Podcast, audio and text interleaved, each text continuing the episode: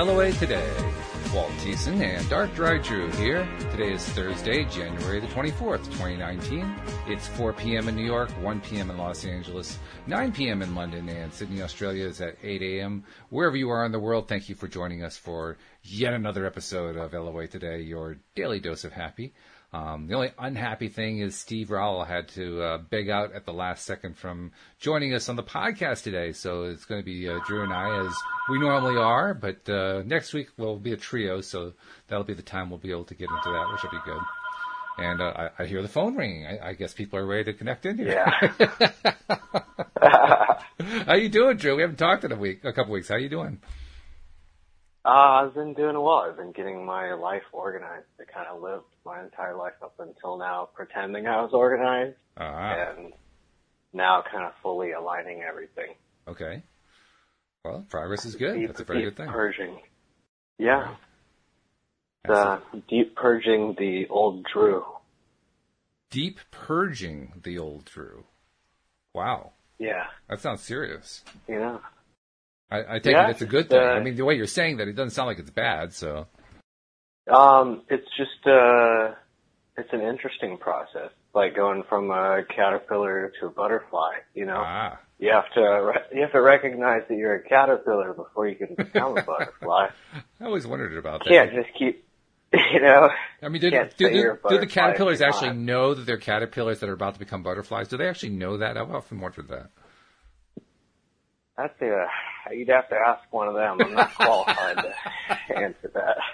Well, since we don't have any caterpillars in the uh, studio right here, we'll have to by, bypass that one. But anyway, people uh, checking in to the live stream. So hello to everyone who's checking in. It's good to see you. Um, as I said, Steve's had to uh, beg out this week because he uh, had a last minute, truly last minute engagement uh, come up. So um, we will be inviting him back next week. But uh, that gives us more of an opportunity to see what we can do to help our friend Dark Dry Drew, who is uh, recently graduated from college and trying to figure out life and and uh, gaining some benefit from our conversations. So I'm going to start with where are you now? I mean, two weeks ago, we actually were talking a couple weeks ago about the organizing thing, and I was suggesting that you uh, just you know go after life and so forth. Well, apparently you got the organizing thing fixed. So where are you at now?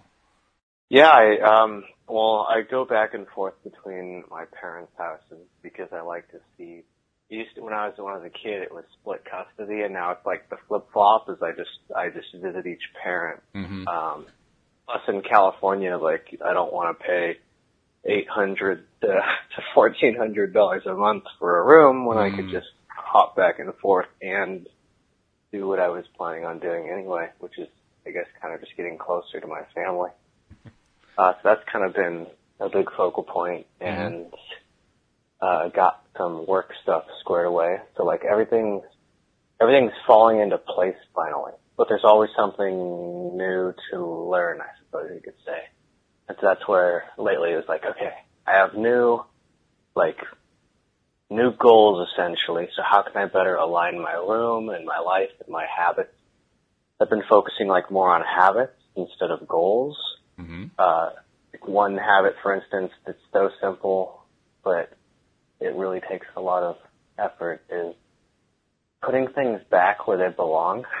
yeah. And that was something that I sucked at my entire life up until recently. And now it's like, and no matter what, like I, I have to put it back where it belongs.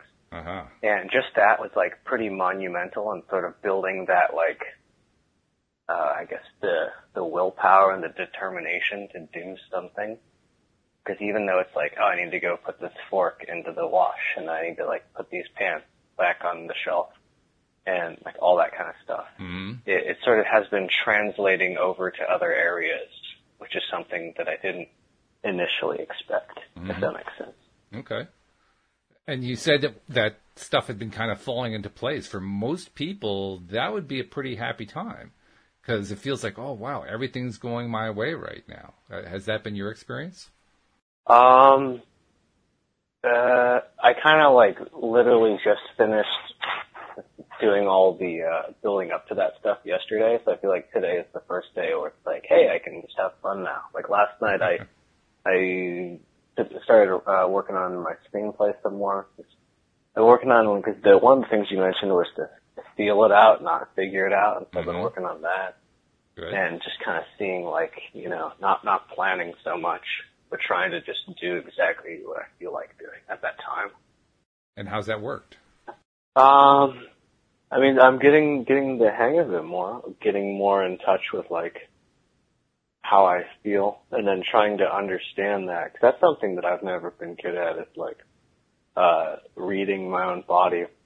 Even um, like I, I forget to eat, I forget to drink.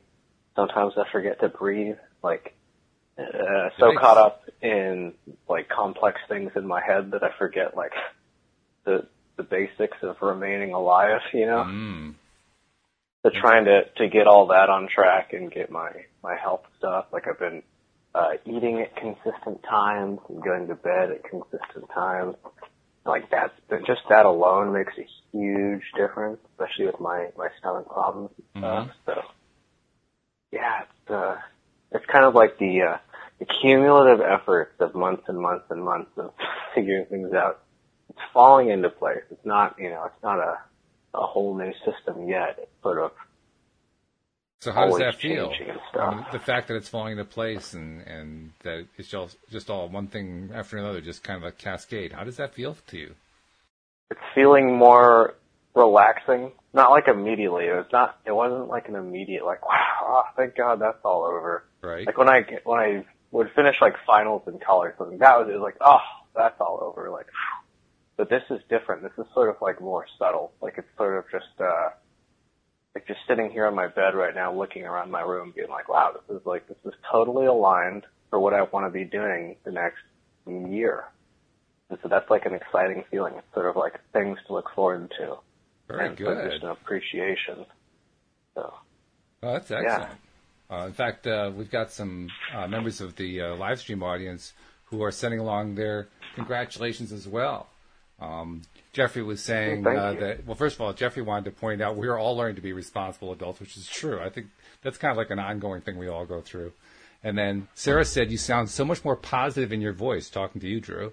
Your, your tone when talking, uh, and that uh, she wants to be wants to let you know that she's sending you uh, healing and positive vibes. So people are hearing it. Thank you. I They're hearing your voice. that. How about that? yeah, yeah, I appreciate that. I mean, it's been a it's been a journey. I'm sure if you, gosh, even I, I listened to my my comedy album, which was in June, and it was a little bit sad because you could like hear it in my voice that I was Mm. still in a dark place. Like, despite you know the the album still going how I planned it to, but just in my voice, sort of the the vibe that came with that was like this place of sorrow, and a lot of that I've gotten past. So, yeah, I appreciate that. Been, Well, you, uh, well, you got to be careful, you know, good. because because if you continue on this path, you're going to have to change your nickname. I mean, I know, it, won't be dark gonna- dry Drew. You'll have to be like dark, dark, uh, you know, like uh, light dry Drew or something like that. I mean, it won't be dark anymore.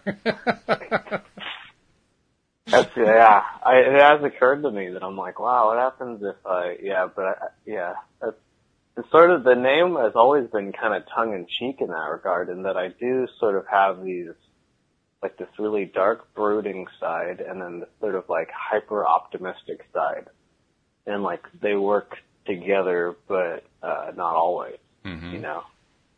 And it's kind of like the good devil uh, and then the angel, or what are the other, the angel and the, The angel and the devil, devil. or whatever. On the Like, shoulders. each shoulder, or Right. like that. yeah, Movie that was from. That kind of like that, except it's in my head. right. So sort of the uh, the constant struggle of each side.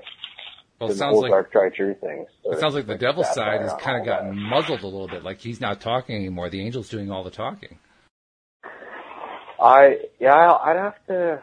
I'm not sure yet. That's a really interesting thing to think about.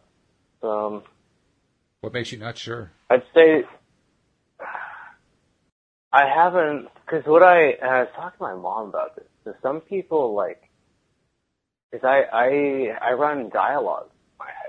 So each of those moods has their unique voice in my head, and it's Mhm. not like, you know, like I hear voices when I'm walking around. Like it's not know, a schizophrenic kind of thing or something like that. It's sort of it's different from that. It's like an, an internal voices. And some people apparently don't have that, which I thought was really strange because that's sort of how I've always been able to, to think about things and to process things with visual images and then these different like versions of myself talking. hmm And at least, uh, at least lately it's been, it's been calmed down more. It seems like the, like, maybe that all of the sides have kind of, uh, joined forces rather than being, being kind of at ends, you know? Like, uh, Sure. that they're sort of on this, on the same track now. Like, okay, we all get it, you know? Well, that's kind of similar to what I experienced uh, from doing mirror exercises, where you talk in the mirror and you know, praise yourself and, and, and give yourself all kinds of Yeah. positive uh, input and so forth. Um, after about my first 30 days of doing that, not only had those negative dialogues gone away, but my head had actually gone silent inside. It was it was nice. It was pleasant, a nice pleasant Yeah. change, but it, it was also a little bit weird because wow, everything's quiet all of a sudden. Yeah, that's. I, I have been doing the mirror exercises. Oh, I you didn't have? consider that that might have been. Yeah. How long have you been doing them now? With a. Oh gosh, um, probably since November, but not every day. So Okay. Okay. I'm trying. I wanted to get my rooms organized, and then now it's like now my goal is to have like a like a 30 day plan. So like a workout plan, meditation plan, yoga plan, all that to try and get some sort of to find a way to like fit it into my routine. And then mirror exercises have been part of that. Mm-hmm. Very good. Yeah, I I enjoyed them. Once you get over the whole like, you know, I guess the awkward intro. Where you're like, I am talking to my face in the mirror. This is so strange and foreign to Isn't me. It? It's like, well, you know, only because you haven't done it before. Like, Right. Yeah. Yeah. Exactly. Did you find that? I, I know this is what I found, and I, and others have found this, but I wonder if you found it too. Did you find after, say, three or four or five days, it, it, the strangeness wasn't nearly there the way it was the first couple days? Yes, although I still haven't gotten to the point where like like if someone walked into my room and they're like, "What are you doing?" Yeah, right. of be like, you know, just Uh, I feel like I, yeah, I, like I exhibit enough other signs that people might be concerned about me that like that one would just, you know, they're like, Drew, what are you doing? You spend almost all your time alone and now you're talking to yourself in the mirror. Like, what has happened? Yeah. yep. So that's the one, but that's why lately I've been telling my family, like, just very, like, I was like, Mom, I'm going to be writing this screenplay for the next, I don't know, until it's done, and, like, I need to be locked away.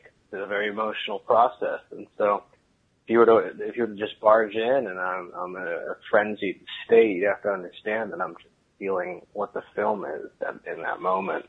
You know, it's just being honest about it. I guess I'll have to tell them about the mirror exercises too. Like, hey, look, sometimes I talk to the mirror. It answers my questions. Do you find that you get answers talking to the mirror?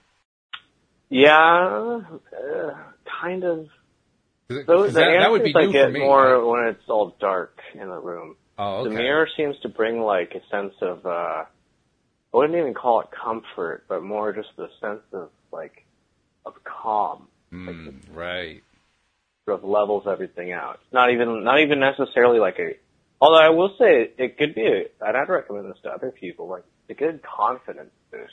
Yes. If you're like, I don't know, if you're about to go on a date or a job interview or even just right. I mean, for me, just like talking to other people has always been kind of intimidating. Like at first, I spend so much time alone that when I go outside, I'm like, oh gosh, I have to remember how to use my voice and how to not be all dark and brooding and and don't talk like this and just Mm. uh, and like mumble and stuff.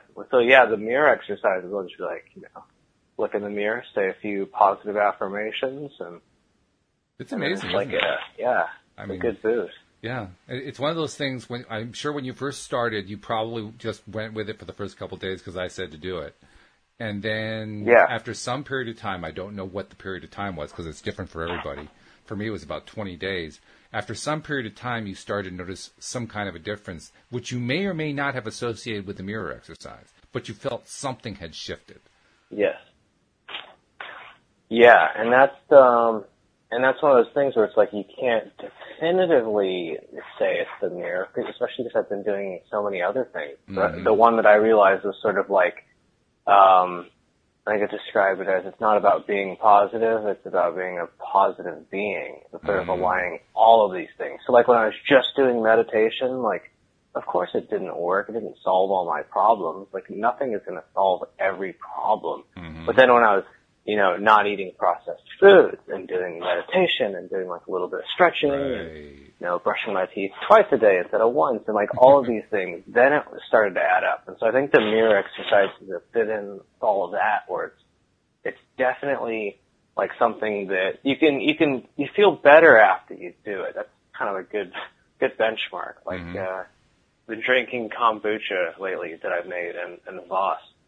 And it's one of, like, even though they're so odd to me, having grown up on just like the American diet, I, it feels better after consuming it. So that was like the sign where I'm like, whoa, Mhm. I don't, I don't feel dead afterwards. Let's Yeah. be on the right track. Yeah. You know? Yeah, that's good. That's good stuff. Hey, we got uh, a, a question for you and a comment. Um, first, Yes. the comment. Sarah, Sarah was saying that when your mind is silent and you're in the power of now, it's the best place to be to appreciate that moment. She says, I wish I could stay focused and remain in the now for longer periods, but I'm grateful to experience a little bit of it. Practice makes perfect, I suppose, which probably sounds pretty familiar to you after doing the mirror exercises for a while now. Yes. Oh yeah. Yeah, especially that staying in the now thing's a challenge for me too.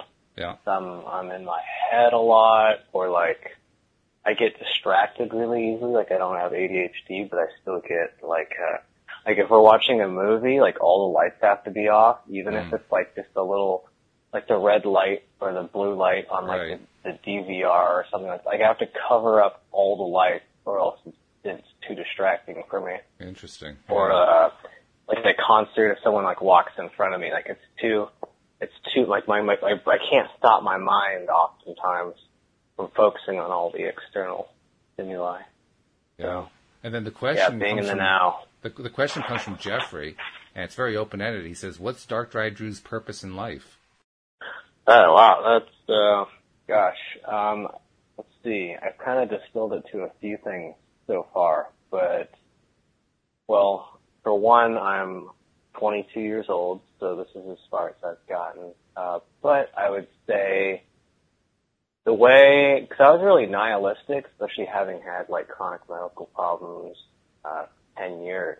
Hmm and having it basically be unsolvable, it kind of, I was, my, my, my friend, she's a scientist and she told me about this study where they, uh, they took rats and they shocked the rats and some of the rats had a way to not get shocked and some of them didn't. Right. And some of them would always go and find a way to avoid it, but the ones that couldn't, that would inevitably get shocked, they just were depressed and went and, uh, Right. went to the corner and just like sat there waiting to die. Right. And so that was pretty validating because that was like most of my experience from age 17 to even, even until maybe like June of 2018. Mm-hmm. And so, uh, getting over that, I was trying to find a way to get past nihilism and, and it sort of gave me not entirely a life purpose, but sort of a better goal. And so I, I've kind of been thinking on this that, uh, to me, the universe is like one giant living entity, kind of how like we have like gut flora inside of us that, that have such a profound effect on our bodies, even Mhm. though we never see them. They're microscopic. Right. Um, and so maybe we're like that for the universe. And because you could argue like, well, you know, nothing you ever do is going to be important because eventually you'll be dead. And that was sort of where I was at. I'm like, how can I get past, like, what's, how can I defeat these beliefs that are, Mm. they are self-defeating? Because even though they do, they're valid in many ways, they don't actually make your life better though. And so you can still find another way that's a valid way of thinking, but that also makes your life better. And so I'm like, well, okay, there's future generations that I'll never meet. Um, but seeing as where I'm at now, people in the past have determined so much of my life, so much of all of our lives. And so my goal essentially is to make the world uh, better in whatever way I can contribute. So for me, that's uh, through my comedy and my films and all my artwork. And then I'm looking at uh, going and getting a master's in counseling and working Wow. with kids. Uh, potentially, it's something I've been thinking about. So basically, uh, just leaving the world a better place uh, than when I was when I entered it, even if that's you know a marginal difference, even That's if my great. life contribution isn't much, but uh, I'll do whatever I can. That's That's kind of my you know, life good. goal. Jeffrey also asked for a little clarification. He said, "What happened in June 2018?" Um, so after I graduated from college, my goal was to solve all my stomach problems. I've had severe IBS for about 10 years. And it had gotten worse and worse and worse. I was, uh, I was like suicidal freshman year of college, which would have been 2014, 2015, because I was sick every single day. Mhm. Uh, and that kind of continued on until the next year. And it was something that I really didn't have the resources or time to fully figure out during college because it was like it was hard enough to just do the schoolwork and the internships and the jobs and stuff. And so after college, I'm like, okay, I can take like I had saved up enough money that I could take like a year off. Uh, it's been about seven, eight months now, roughly. hmm And so June was the point where like I graduated, I'm ready for a new goal. And so the new goal was to solve my health stuff. So, Okay. Uh, in June, I was, I think like 175 pounds roughly. hmm And I was, uh, eating carne asada fries, Little Caesars, uh, rock stars, all that kind of stuff. The standard like American hood rat diet. Um, my sleep schedule non-existent basically ever since high school with all the AP classes that I had. Uh, I've sort of never been able to have a sleep schedule, and it sort of works in a lot of ways because I, I don't have bipolar, but I have sort of like the mood disorders that they described. Although I, I've gotten rid of a lot of those symptoms with, through dietary change, but sort of Mhm. like manic outbursts where I could you know, I'd be like kind of dead the whole day, but then I'd have like three hours where I cranked out like, I remember on one night I wrote like 30 pages of jokes. And Wow. when you're talking about like one-liner jokes, that's Yeah. like an ungodly amount. And so I'd have those outbursts where I like wouldn't write anything for a month. Mhm. And then I'd literally come up with like five minutes of like solid material in, in a three hour time period. So there's all that. And so there are all these different kind of aspects that played in. And then, so June finally of this, yeah, I was, the first changes I made were like huge dietary ones. Um, basically now I, I don't do gluten. I quit, dr- oh yeah, I was drinking every night. I don't drink anymore. Um, Good for you. no, yeah, and that was a good one. I, I smoke because it helps with the stomach problems, but not every day because I saw what happens when when I was doing it every day, and it's like, nope, this is not for me. So like, if I get really sick, I'll do it. But otherwise, like, I'm pretty like now, yeah. To think about my diet then of like freaking like fast food and all this other junk, and now I'm doing like uh just water with lemon, and then I made my own kombucha and my own kvass, which are fermented beverages. Um, I'm like 135 pounds roughly, so I've lost uh, 40 pound 50 difference. pounds in Yeah. total. After I was 175, but a, a year prior to that I was 185. Yeah, so 50. Okay. So Wow. 50 pounds in total, Congratulations. which like I'm five foot six, so that's a that's a lot. hmm I feel like a ninja compared to then. Like I'm a lot. I'm, although I'm at the point now where like if I forget to eat one meal because I'm on this like really kind of, you know, like sort of archaic diet in a lot of ways. Really just like meat, uh, some fruits, some vegetables, water with lemon, and like fermented beverages. If I forget to eat one meal, I'll lose like three pounds. So now it's just sort of getting on on track. Um, I think a workout routine. My mom's like, you should look into protein powder, but I'd prefer to just to keep everything as as natural and sustainable as possible. hmm Sure. So basically, for the difference from June to now is just it's I'm a different person. And I guess if you listen, if you go on, if you go on Bandcamp and you listen to the album, uh, my the, the byproduct of suffering by Dark Drudgery, you can hear it in my voice in Mm. certain parts in the album. Mhm. The difference from then to now is just it's outrageous. That's fantastic. Like it's so weird to look back. It just feels like a decade of difference. Jeffrey says to say that's awesome, and Shelley says you sound like her son. So I guess her son's been going through kind of the same kind of thing you have, and I mean, that's just fabulous. That's amazing that you've been able to do that so well, especially when I remember when you and I first started talking just a few months ago, and your confidence level wasn't all that great at that point. I mean, you've just been making leaps and bounds. It's fantastic. It's just fabulous. Congratulations. Thank you, thank you. Yeah, I appreciate that. It's been, I mean, it took, it took being, and I, and that's the thing, and I, cause I've met a lot more younger people with like stomach problems or autoimmune disease, stuff like that. It's more mm-hmm. common now, and it's explainable yeah. for many different reasons. Although we don't have to talk about that, but yeah, I mean, I'm sure your son's definitely gone through a lot of the same thing. I think a lot of people are going through this, and. Mm and sort of the, the, the one advantage of like hardship is that it really speeds up the maturity process, mm-hmm. which is good and bad. Because in a lot of ways, I mean, most of the people I connect with are like 50 year olds plus, which is great. And they're like, man, I wish I was like you when I was your age. But then the problem is like it's hard to harder to connect with people my own age that I very rarely meet someone my age where I'm like, wow, we're on the same page here, you know. Mm. So yeah. That's that's the new challenge, finding finding people to my that's, own age to connect with. But, well, that's something that yeah. uh, Carlos and Alex and I talked about a, a, few weeks back, and yeah, that that's a pretty significant issue these days, which is it seems strange. I mean, especially to those of us who are you know baby boomers or or you know Gen X, Gen Y uh, people who didn't grow up with with uh, the technology like you guys did. It, we, we, see you guys on the, the, phones all the time, so it just seems strange to us that you wouldn't have those connections.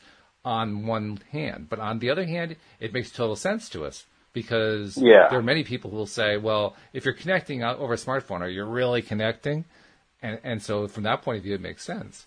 Um, I wanted to ask you about something. yeah, exactly. Um, Mike McEwen, Anne Marie's husband, Anne Marie does the Sunday podcast with me. Um, he filled in one time, and we talked about mirror exercises, going back to that topic. Um, and he's been doing them consistently ever since then, and has been telling me numerous times how much uh, progress he's made with it. One of the things that he's told me about, and I'm curious to know whether you've had a similar experience, he's found that by doing the mirror exercises so consistently every single day, it's bringing up a lot of stuff, what we might call old tapes.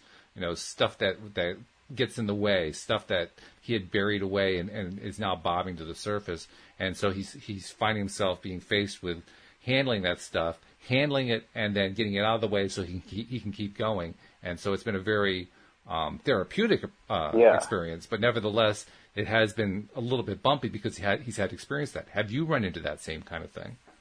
Are we talking like um, like more emotional trauma or usually yeah. like personality it, quirks that are it, negative? it could also be actual you know experiences that keep playing over and, and over again in your head but all of it's going to have an emotional context to it. So yeah emotional trauma that's a good way of describing um, it i don't for me I, I i don't think that i've gotten that from or I, I would say potentially that maybe the maybe the mirror exercises inspire sort of introspective thinking. Mm-hmm. Um, but for me, I wouldn't I wouldn't attribute that to the mirror exercises for me. Um, and for me with IBS, like I've been, it's sort of like a life sentence to like the restroom.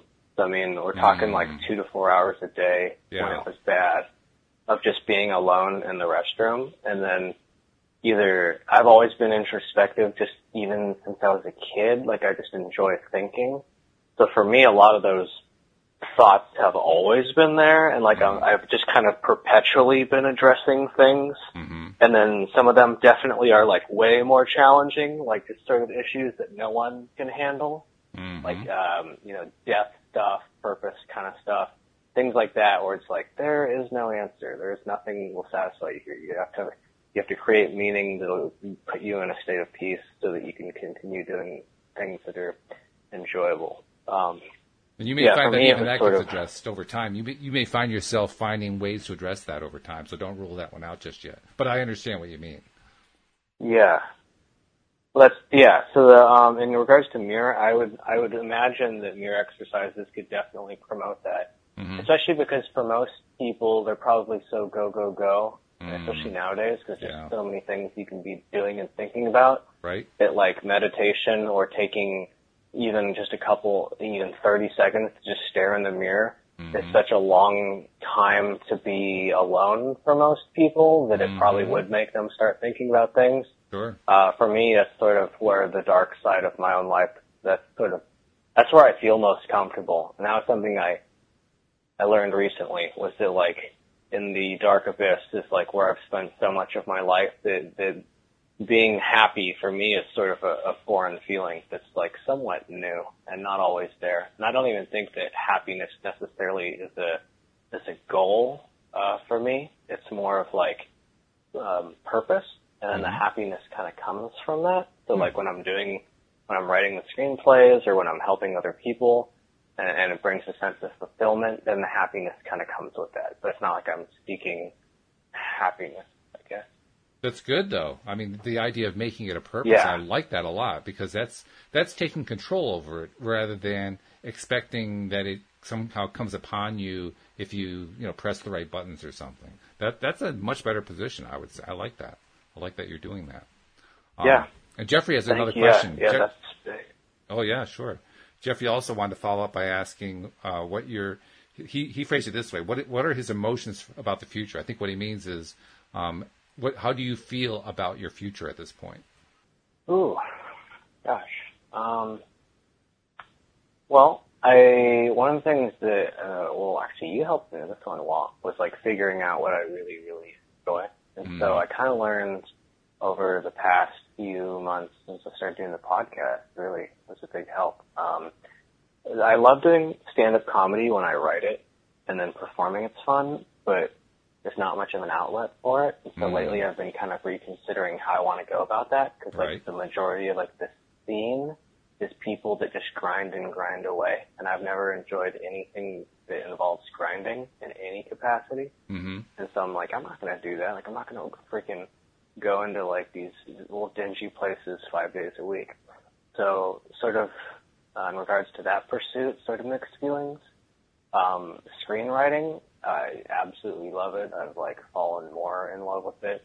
With that, I'm super excited about. That's why I wanted to have my rooms organized because if there's any any sort of clutter or distractions, it's sort of like that sort of manifests in my mind in the mm-hmm. same way. Mm-hmm. My mind's then cluttered and distracted. So trying to to get that on track was like was a bit of a bear, but now that that's pretty much handled, I like have clear minds. That stuff I'm super excited about.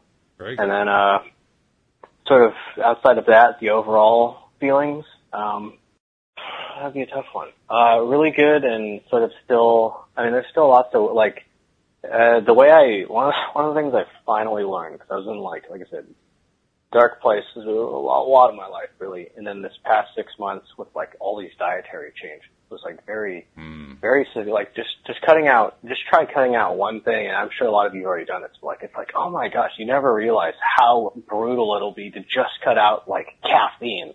And then I was doing all of these things, and then spending most of the time alone because my mom was at work.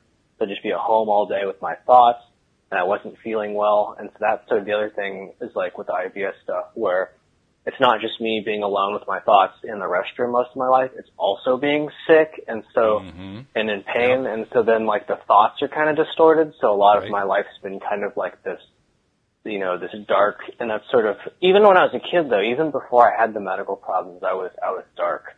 Um, I, yeah, I drew darks. Like my friend was like, yeah, dude, even when you're like a five year old, you're drawing like skeletons and guns and all that kind of stuff. And, you know, uh, so. It's not terribly God, surprising yeah. because these things do generate and uh, develop pretty early in our lives. But yeah, thanks for, for reminding people that uh, that is common and you, you fit in perfectly in that sense. Um, two more things. Yeah. Jeffrey, Jeffrey uh, wanted to kind of summarize it, he says he's helping people now by being open and honest about who he is. So that's a compliment to you. you know, yeah. You're sharing your story on the podcast, and, and, that is a good thing. There, that's not always an easy thing to do. So, yeah, we got to give you some congratulations for that, too. Well done. And then Shelly wants yeah, to know. I appreciate that. Oh, absolutely. Shelly wants to know what do you think about doing what you enjoy is choosing happiness? What do you think about doing what you enjoy is choosing happiness? Uh, what do you What do you mean by that? I think she's asking, uh, what do you think about the proposition, the proposition that doing what you enjoy is choosing happiness? Um, yeah, I, I, as far as I can tell, that that's how it's been working for me lately. And what Walt told me what, two weeks ago was because I'm like so much in my head that I'm always trying to figure it out, and like you're saying, like to feel it out. And Mhm. so that's been helping me with that. Where like, like let's say in your like like I want I want to write the screenplay, right? But Right. I'm not always in the mood to write it. Yeah, so sure. sometimes I just have to force myself to sit down because I know once I start, I'll enjoy it. But I kind of have to get over that wall. But then mm-hmm. there's also like the time where I really like it's like no, like I need to just like go sit down and play video games for two hours and go to bed. Like today was long, and so feel that's the difference. Is like is feeling it out and being mm. like okay, like if I were to get over this like mental this mental because I always think of creativity as like this pipeline. And every single day it's gonna get clogged. And so like the first 10 minutes you have to like just clear that or whatever, and and not even just for creativity. Like that's the main the main thing that my kind of focal point is. Uh, so I think it definitely is choosing happiness, but like just being aware of when you think when you think versus when you feel. Like, are you just thinking you want to do it, or do you actually feel it in your heart that you want to do it? Because like like lately, I have written hardly any jokes. Like I write maybe one to three jokes a week, and I was trying to figure it out because there was a time where I was writing like one to three jokes a day, and I'm like, what the hell? Like, what's what has changed? And I was trying to figure that out because I'm like, has is it just that I'm discouraged that there's no platform for me to perform, or is it that uh, and, well, and sort of what I think that the answer is to some degree is that when I was in college, um, like freshman year and sophomore year, I had actually all of, all four years, I had people to share my jokes with that had that sense of humor. It was friends freshman year. It was my girlfriend sophomore, uh, junior year, and then we broke up, and so senior year it was my friends. But now back home, um, like my parents, they they support me, but they don't have the same sense of humor. Uh, partly that it's like really dark, and they kind of it's it's hard to see your kid or your kids like, like what the what are you what are you saying all these these things for? And they understand it and they support me. But uh, so for me, it was like figuring that out. Like, oh my gosh, like maybe part of why I'm less passionate about this lately is that I have no outlet for it. But then still in my heart, it's still something I want to do, but maybe I'm just not ready for it. So choosing happiness might be to kind of like delay it and focus on something else for me. So for me, I'm now focusing on the screenplay, which also has been on my mind for two years, but like I had to get my mind to a place where uh, I, and, and this is, my screenplays are sort of me processing me, my life, which is something I only realized in the past few months. It's my, uh, the first one I wrote, I've only written two so far, but the first one I wrote, um, I remember I was reading it to my then girlfriend and it kind of freaked her out a bit because a lot of it had like parallels to real life, even though it was like, you know, it's still a fictional thing. And then I realized after I had broken up with her and all this other stuff that like the screenplay sort of predicted a lot of my life. Like it sort of was, my, my brain was not caught up with my heart and my heart was in the screenplay. And so then when my brain read the screenplay, it was like, oh my god, this, uh, we'd known this for months. It's just that now we're caught up. And so I kind of had the same feeling where I'm like, okay, I'm going to get my, my life and my mind and my heart all kind of on the same page. And that's where I'm like finally at. And so I finally feel like ready to write this screenplay. Um, and I think it's sort of going to be me processing these past several years. So choosing happiness is a diff- there's a difference between thinking about it and feeling it. And so hopefully those examples kind of Sure. You know, and you can apply that to any, if you're working out, doing exercise, it's, it still works the same way, or if you're like working on your career, it's the same thing, where it's like, well, do you think, does this, or like with values, because I have a bunch of friends that are straight from undergrad to grad school, they want to be doctors, and it's like, have you ever thought that you don't enjoy this? And, and they don't even think about it. They're so, they're so focused on the work, they never even realize that they don't actually enjoy it, and they're miserable mm. all the time. So yeah, all of, so it's sussing out those things. Not not easy. It's pretty important, though, isn't it? That's that's what I think you're discovering Yeah. through all this. You you've got to be connected to the heart Because if you're not, anything that you end up doing, even if you can push yourself to do it for years on end, starts to become hollow and meaningless and pointless. And you say, why did Yeah. I spend all my time doing this thing that I don't really love all that much? Whereas when Yeah, you're exactly. when you're following the heart, every single thing that you do in in alignment with that thing that you love so much just takes on more energy. That's what's so cool about it. It just becomes a self-fulfilling, self-growing, self-energizing process. I agree totally. Yeah. And it's sort of a weird. It's one, and that's the, all this stuff can be kind of frustrating at times because Oh, sure. like some cliche piece of advice will just all of a sudden make sense where it's like, oh, the thing you've been looking for all along was inside you the whole time. And you're like, oh my god, that's literally every piece of advice that's been around for more than a hundred years has all been true, but you have to like experience it before it makes sense.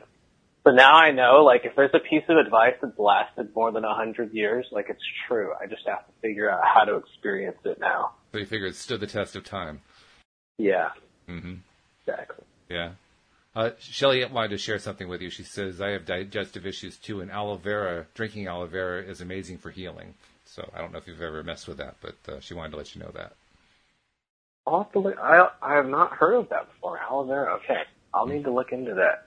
Yeah. 'cause for me lately it's been um the thing I I started with using uh, bone broth, which you gotta. Well, also it's worth checking like where the was it grass fed or corn fed. There's like so many different. That's what's hard about stomach stuff. Is like there are so many things that can affect it. Like your sleep schedule affects it.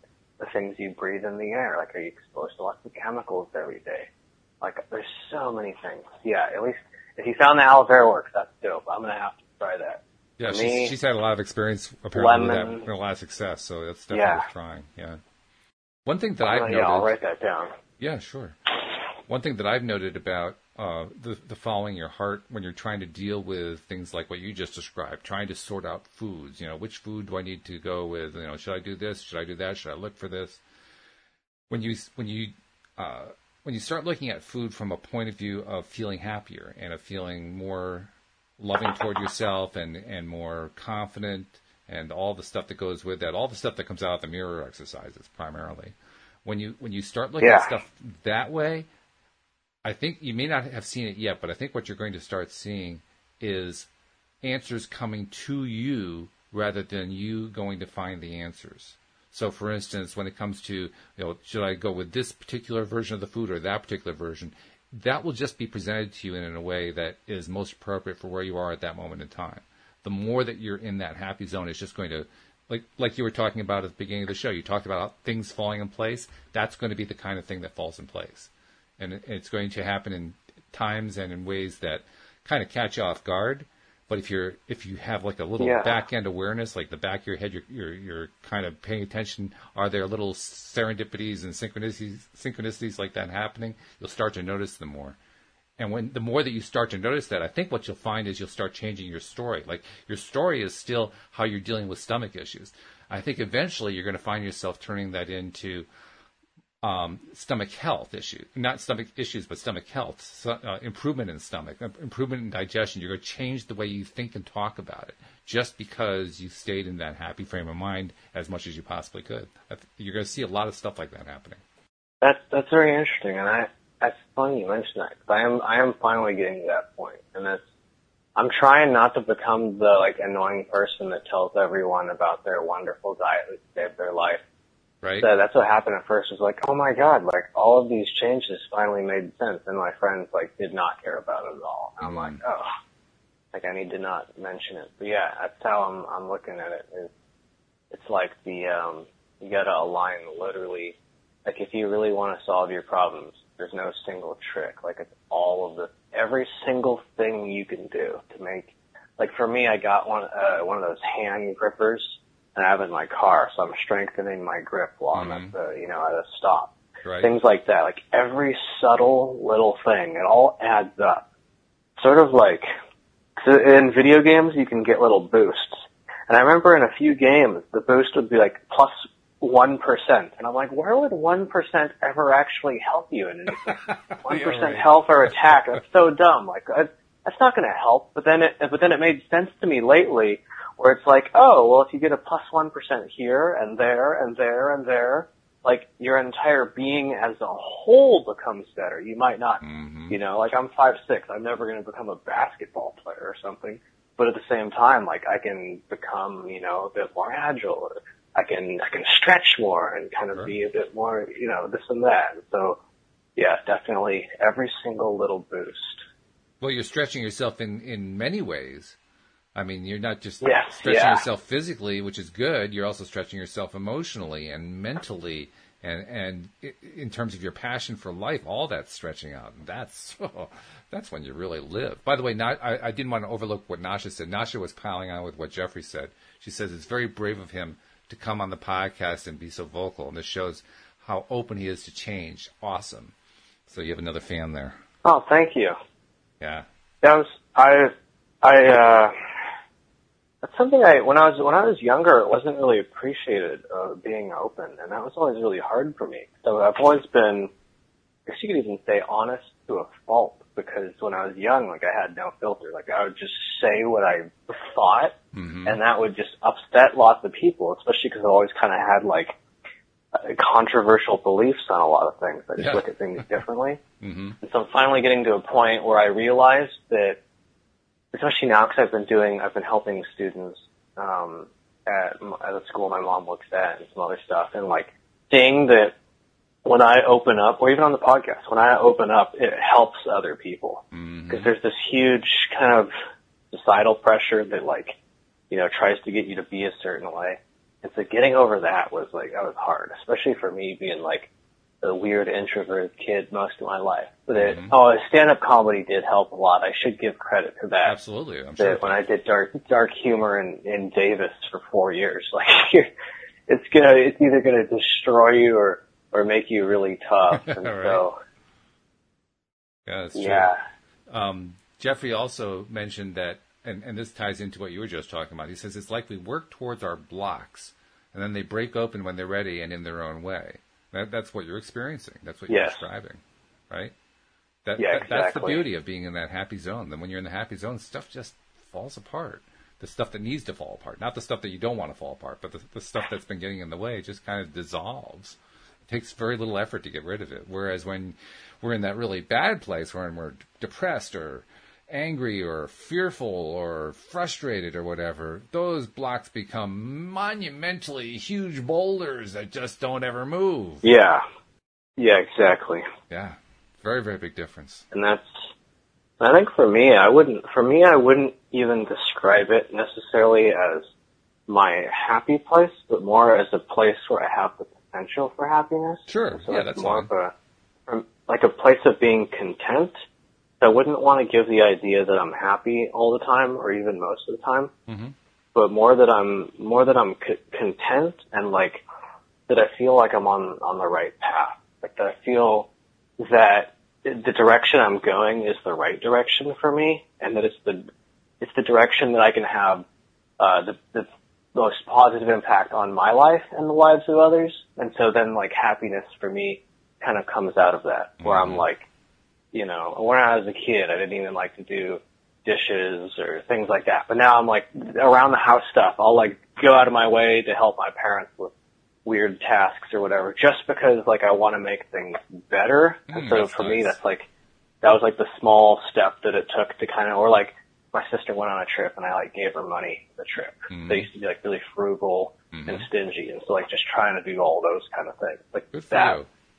Has kind of helped you get to the place where happiness can exist. I think you make a good point. I mean, I kind of use the word generically, but I, I could probably consider using different words. Uh, I mean, on the Abraham Hicks scale, it isn't even at the top; it's number three. At the top, you have words like appreciation, which I think is perhaps a better word anyway. Uh, what, what we're going for is appreciating everything. When you appreciate everything, everything gets better. So, I don't know what word you'd want Yeah. to use yourself, but but from, but I have to agree with you. I probably should use a different word besides happy. I, at least for me, I, I, from my experience, it's just that with, um, like I always try and, you, you could tell I, I'm pretty verbose and overly specific on things, but mostly just because I don't want to give uh, an answer that might mislead potentially. And I'm not saying like that's what you're doing. It's more of, I guess it's more of a just explaining what you mean by the, like when I explained mm-hmm. optimistic nihilism to you, because like nihilism has a whole bunch of different meanings, and mm-hmm. so that was something that I didn't realize was that I have to like clarify specifically what I mean when I say this, because some people go, oh, nihilism's a rejection of everything, or it's just that everything's meaningless, or it's that you hate everyone. And I'm like, whoa, like, let me clarify, like, for me, it's just this perpetual feeling of hopelessness and, and despair and kind yeah. of like, oh, things are bad, but then the optimistic side is this. Yeah, the same thing. I guess just like you said, clarifying, like, it's a place of appreciation. I really like that. Appreciation, definitely. Mm. Yeah, appreciation is a very And that comes thing. with all these, yeah, meditation and the mirror exercises and all of that. Like, it's definitely, I think appreciation. I agree with you. Yeah, that's a good one. Yeah. Um, Shelley said that uh, I describe it as clicking. Things just click together, and you are on a great high in life. Yeah. Right. Yeah, that's uh, yeah, uh, that, and then I guess for me is that it doesn't always click necessarily like all at like some things will click all at once. Like, mm-hmm. uh, in fact, both the two big screenplays I've done, the first one and the one I'm on now, like, uh, cause I thought about it for like two years and then it all clicked. Like most of the screenplay mm-hmm. wrote itself in a single moment. That's nice. And then similarly, all of my health stuff's been in that way too yeah. lately, where it was like, oh my gosh, like I didn't, I didn't realize that literally no one actually has any idea anything about stomach problems. Like this is my own journey. And so yeah, the way it clicks, I think clicking definitely, there's probably just a bunch of different ways you could describe all this. Throw as many of them out and, and you know, whatever, whatever kind of works for your life is like, yeah, whatever gives meaning to you, I suppose. Mm-hmm. Oh, by the way, Jeffrey, uh, alluding to what you talked about earlier, how you want to be helpful to others of your own age in, in similar situations. He says, You're a natural counselor. So that's a pretty high praise.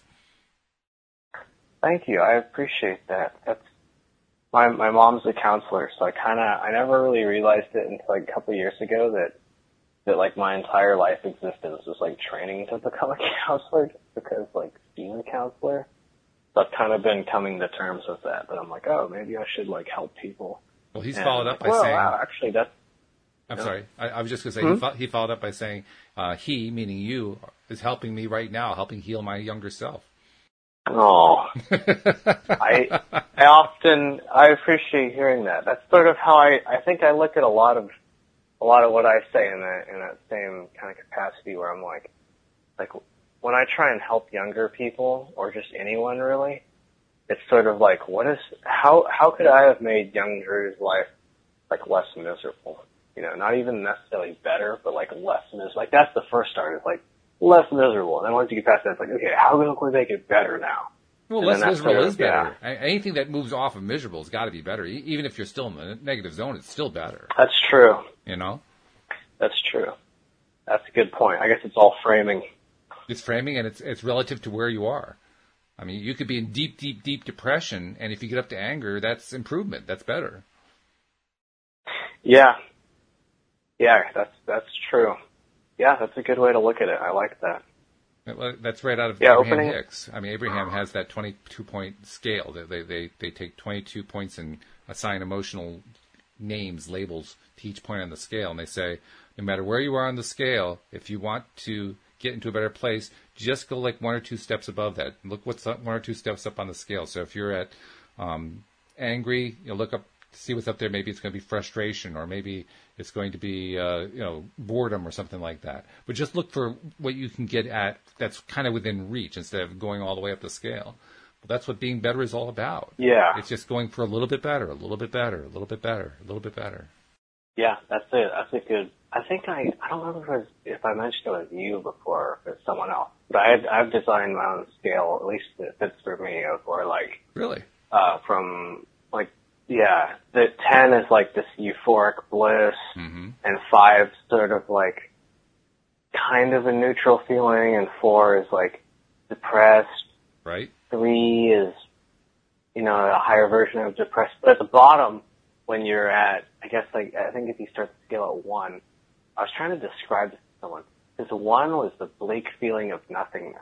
Mm. And it doesn't make any sense unless you've been there before. Because I was trying to explain it to this person, and they just did not get it at all. And I'm like, because they're like, what do you even mean by that? And I'm like, well, it's this when you get like, let's say two is like, like crushing despair, hmm which is sort of like beyond depression. It's sort of this like, like a like a corset that's like crushing you from the outside hmm um, or like all all the walls are crushing you. Like it's like a like gravity has been heightened and it's coming from all directions. That kind of feeling. But then that bleak feeling of nothingness is the worst one because you don't feel anything. You just feel hollow. There's nothing, and that is the worst one. I would And that was suggest uh, I would suggest that one is the equivalent of that mouse that can't avoid the shocks and crawls off into the corner. yeah, that that that mouse is like that mouse would be number two, which is the uh, Oh, you don't think the, the mouse the- is at number one yet? No, the the when when the mouse crawls, the mouse wouldn't even crawl to the corner. The mouse would just be, it would just be sitting on the edge of the bed, just, just feeling nothing. You don't even, and that's that's the worst one because you don't even feel like a person. You just kind of feel like this husk because at least with emotion, even if it's like crushing despair all the way up to euphoric bliss, you at least know that you're still a person and that you're alive. But when you're at one and you just feel nothing, that to me it was the worst one. And I was only I wasn't there too often in that place, but on a couple occasions. And that was especially around the time of my breakup. It was this feeling of like of like being dead, of like mm-hmm. not existing. That one we could I could spend a I should probably think about all this more before we talk about it. We could talk about all this stuff, have a create a multifaceted like scale of I don't even know what you'd call it of moods because all the other stuff like frustration and anger I don't factor that into this one because it this one's more of just like moods from you know you could call it happy to sad but then like but it's like when you're explaining it to a kid like you can't really explain depression to children because most children don't really experience it in exactly the same way until you kind of have to, you get to a point of like, I have to be older to sort of, for your mind to kind of comprehend things differently before it Mhm. really becomes depression. Uh, although I couldn't say that for sure. I haven't met enough like depressed kids. And maybe, I probably is at age like six or seven that you could really experience it. But yeah, that bleak feeling of nothingness. I don't know Yeah. how many, how many people reach that one, but that one's just, it's Well- a, it's a very un, there's no words to truly describe how it feels besides nothingness. Yeah. Yeah. Well, it's disconnection from, or what they often call disconnection, turning off the connection, ignoring the connection that you have to feeling, because it's too painful. Everything that's been coming through has been too painful. You got to turn it off. You got to numb it in some way. You got Yeah. to mute it. Turn the whole thing off. And then once you get there, it's like, Yeah, the- Yeah, that sounds right. That's probably what it is, Mhm. at least scientifically or, yeah. And then getting out of there was, that's the weird thing is like, I don't, there's, I, I don't, I don't remember how I got out of that. One step at a time. That's how you got out. I guess. You, you, you made Yeah. the decision, and then one step at a time. It didn't happen overnight, but you just take took whatever steps you could take, and as you took more steps, more ideas came to you about more steps to take, and it just became a snowball, a momentum builder. That's what you went through. You developed the momentum of appreciation, essentially. Yeah. Yeah, I, I think that, yeah, gosh, I haven't, because for me that was such a, it's, that's the weird thing, it's like it's a dark place, I kind of have this like vague recollection of it, but I don't remember the specifics, you know, I just remember like of visual images in my mind the rough idea was. Well, unfortunately, we've run out of our hour, but that was really great. Thank you for sharing all that. I mean, just the fact that you've made so much progress, that alone is fabulous. And then the fact that you've been able to um, express it so clearly and it, with, with such great examples uh, uh, without any prior planning, that that's that speaks highly of you. So, you know, thank you for doing that because that's really great. Oh, thank you. I, I appreciate it. I always enjoy. Every, every podcast, It's always something new and Mhm. you know, I learn more about me or you or, you know, hopefully helping someone and that's kind of, Well, we're going to learn why, even more why next I week. show up. Absolutely, yeah. Well, that's why I show up too. And we're going to learn even more next week because two is going to become three. So when Steve joins us, Steve is like a ball of energy. So I mean, it's going to end it. It's going to lend a really interesting dynamic uh, to our discussion. So I'm looking forward to it. But have a great week. I, I hope you continue to uh, uh, do the mirror exercises and do your other processes. And I can't wait to find out what you're going to be telling us next week. Yeah, I'm looking forward to it. All right. Yeah, I am you. too. Yep. We'll see you all next time. You're on LOA today. Goodbye, everybody. Ya.